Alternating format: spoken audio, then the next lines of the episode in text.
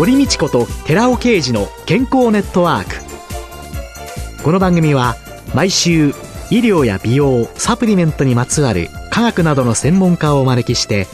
私たちの健康のために役に立つお話を伺う健康生活応援番組です。包摂体サプリメントと エムジーオー マヌカハニーで健康な毎日をお届けするコサナの提供でお送りします。こんにちは、堀美智子です。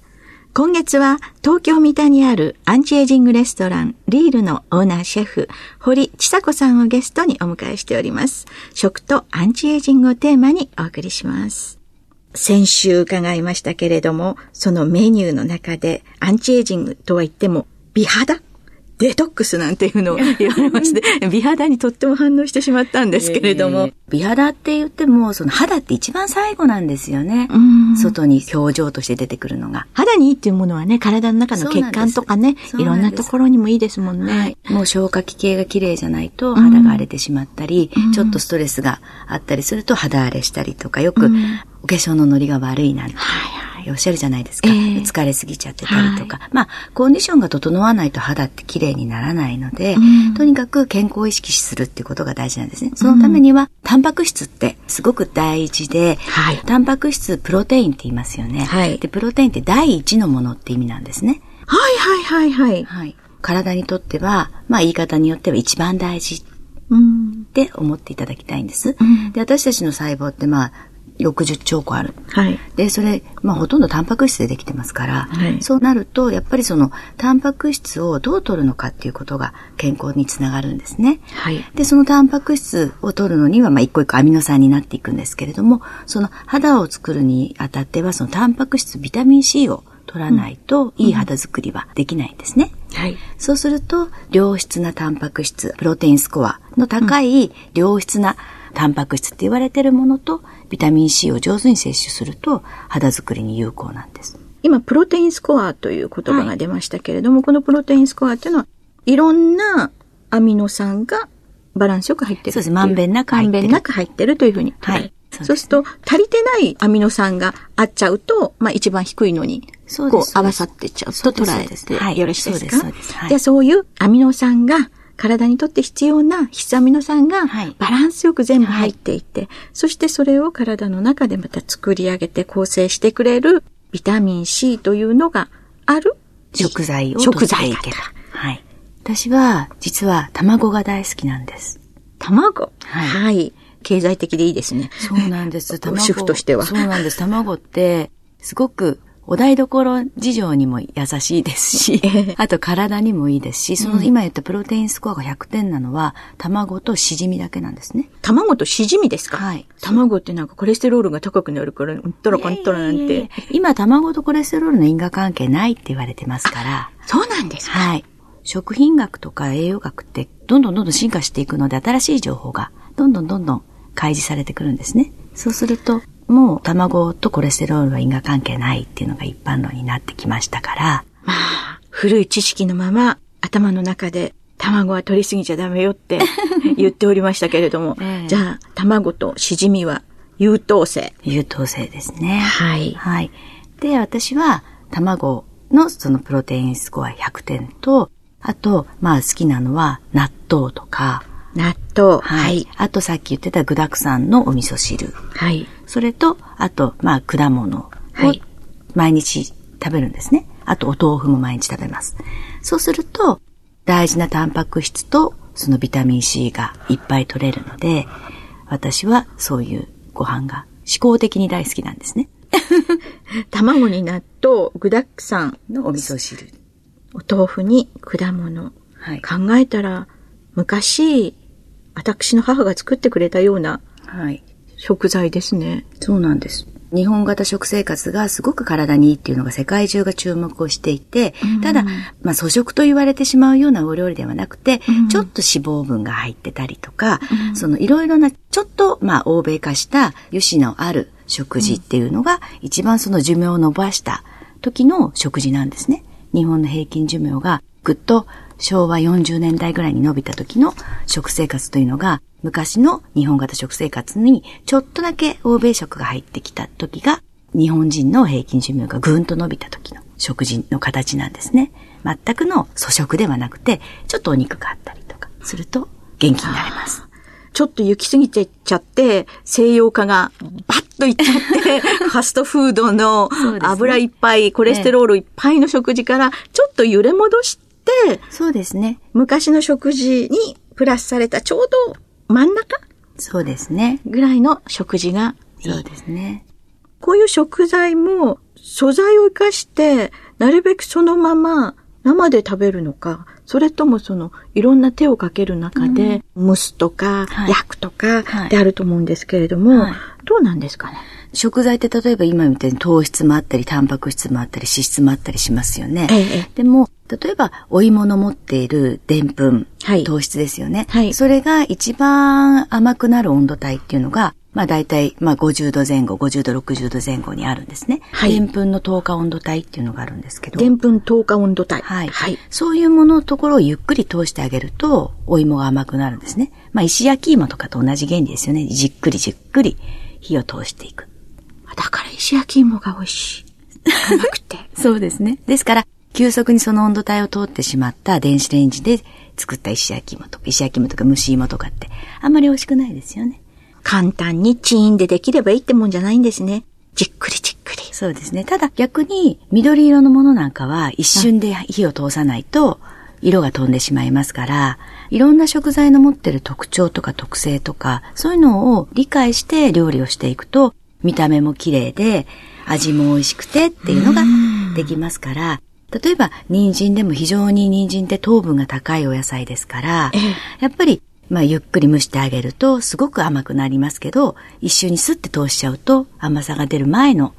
お味の人参になってしまう。じゃあ、じっくり蒸した方がいいものは根菜類ですね。根菜類。お芋とか人参とか、はい、まあ大根ですとか、そういうゆっくりゆっくり火を通したものの方が味が甘くなることが多いですね。はい、じゃあ、野菜っていうのをこう、はい、蒸すと栄養素壊れてしまうとか、ビタミン C とかなんとかどっか行っちゃうんじゃないかとか、はい、いろいろ思っちゃうんですけれど。茹でるよりも蒸す方が水に溶けるビタミンは残りますよね。蒸してますから。ですから蒸した方が水に溶けてしまう水溶性ビタミンっていうのは損失が少ないですから、残りやすいですね。はい、蒸すのもじっくり蒸した方がいいものと、はい、短時間。火が入ればいいっていう時もありますけれども、ええ、例えば一時期流行った低温蒸しとかありますよね。見た目はシャキッとしてるけど火が通ってるって、ええ、そういうなんかはその逆に色も飛ばないですし、ええ、その食感が残せたりとか、いろいろなその美味しさの部分では違うテクスチャーが楽しめるっていう方法もあります。私あのこうマスコミとかなんとかにファって乗るタイプなもんですからね、はい、どうするんだこの鍋今置くの邪魔だなっていうタジン鍋とかなんとか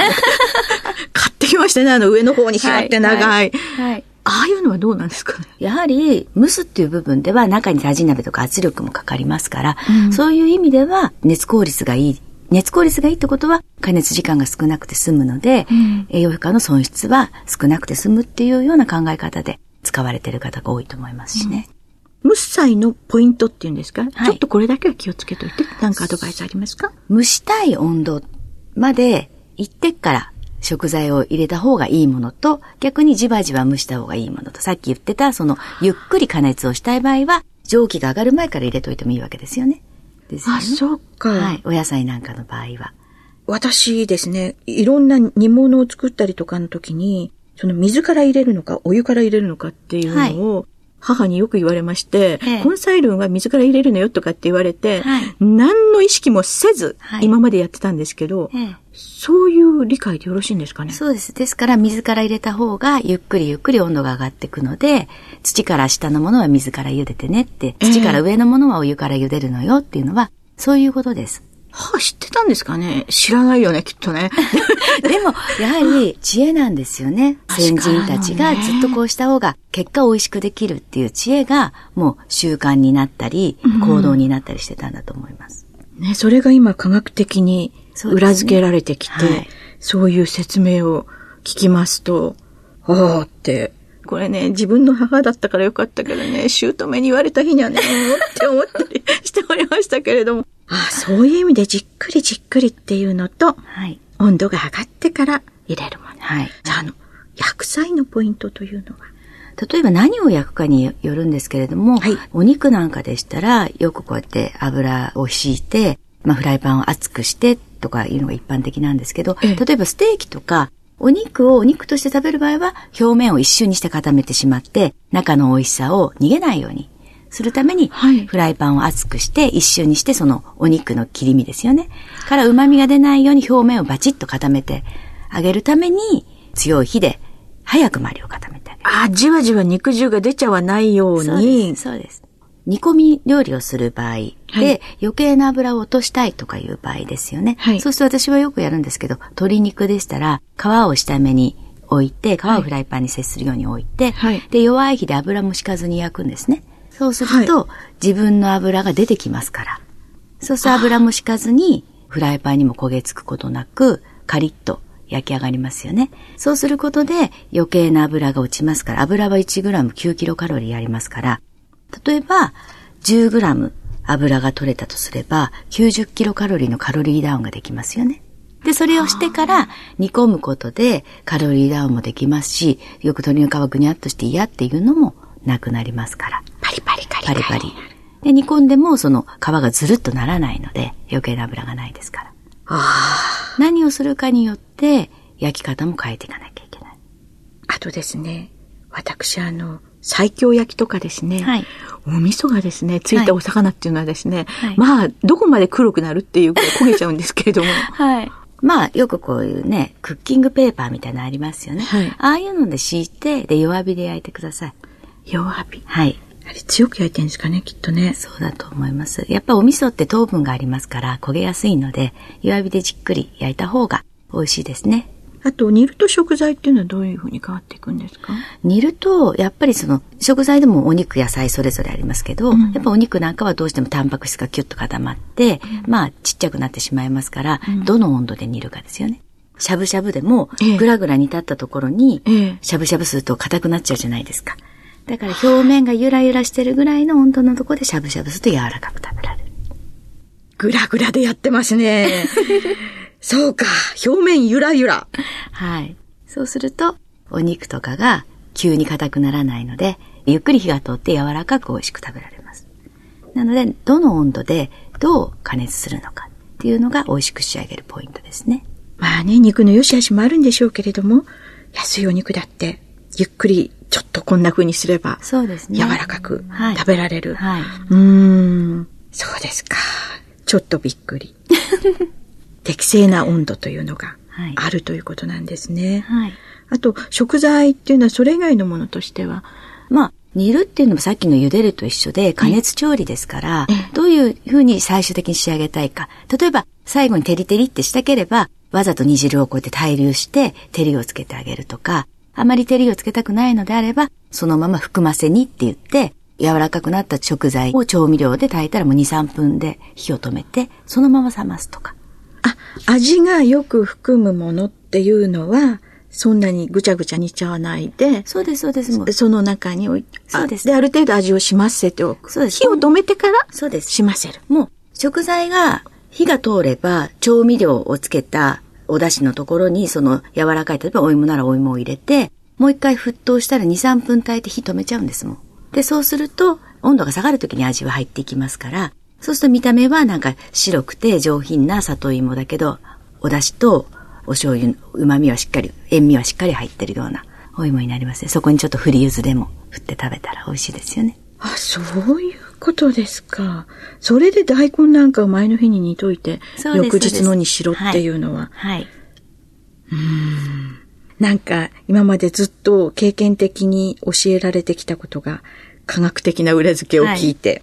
納得です、はい、今週のゲストは東京三田にあるアンチエイジングレストランリールのオーナーシェフ堀千佐子さんでした。来週もよろしくお願いします。よろしくお願いします。続いて寺尾啓二の研究者コラムのコーナーです。お話は小佐野社長の寺尾啓二さんです。こんにちは、寺尾啓二です。本日はそのミトコンドリアのお話をさせていただきたいと思います。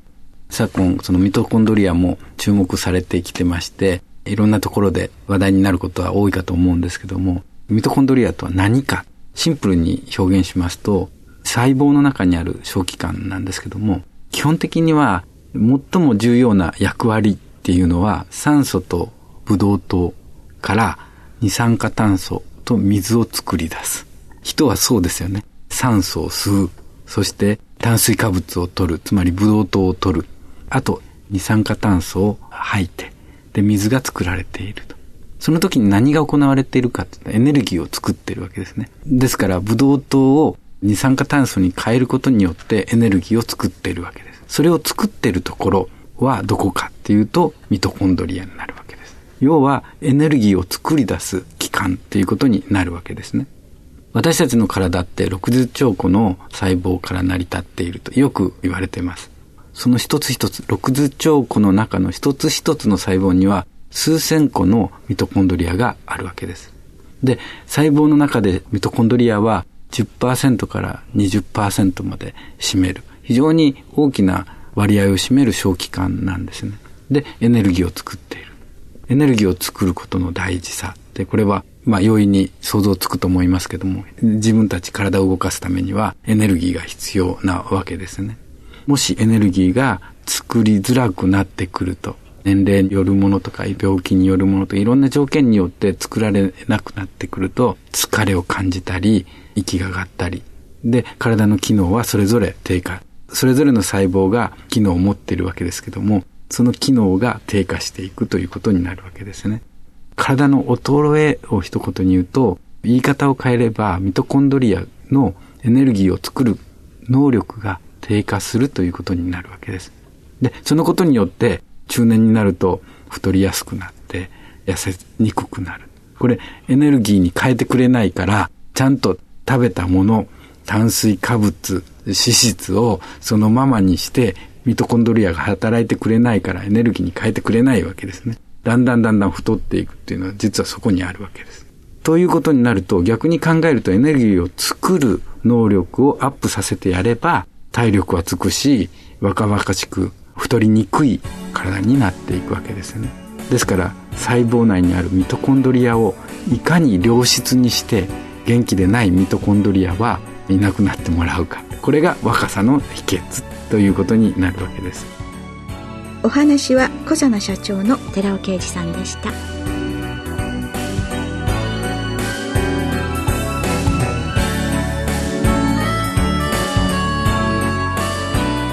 ここで小佐奈から番組お聞きの皆様へプレゼントのお知らせです。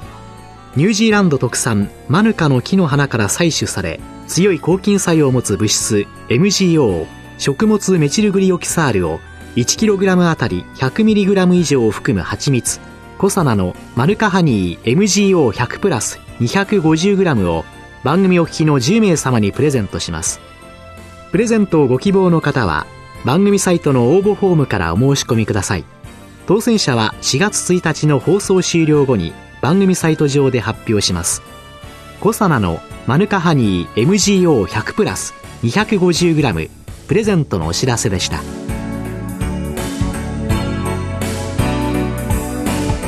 堀道子と寺尾啓二の健康ネットワーク。この番組は包摂体サプリメントと エムジーオー マヌカハニーで健康な毎日をお届けするコサナの提供でお送りしました。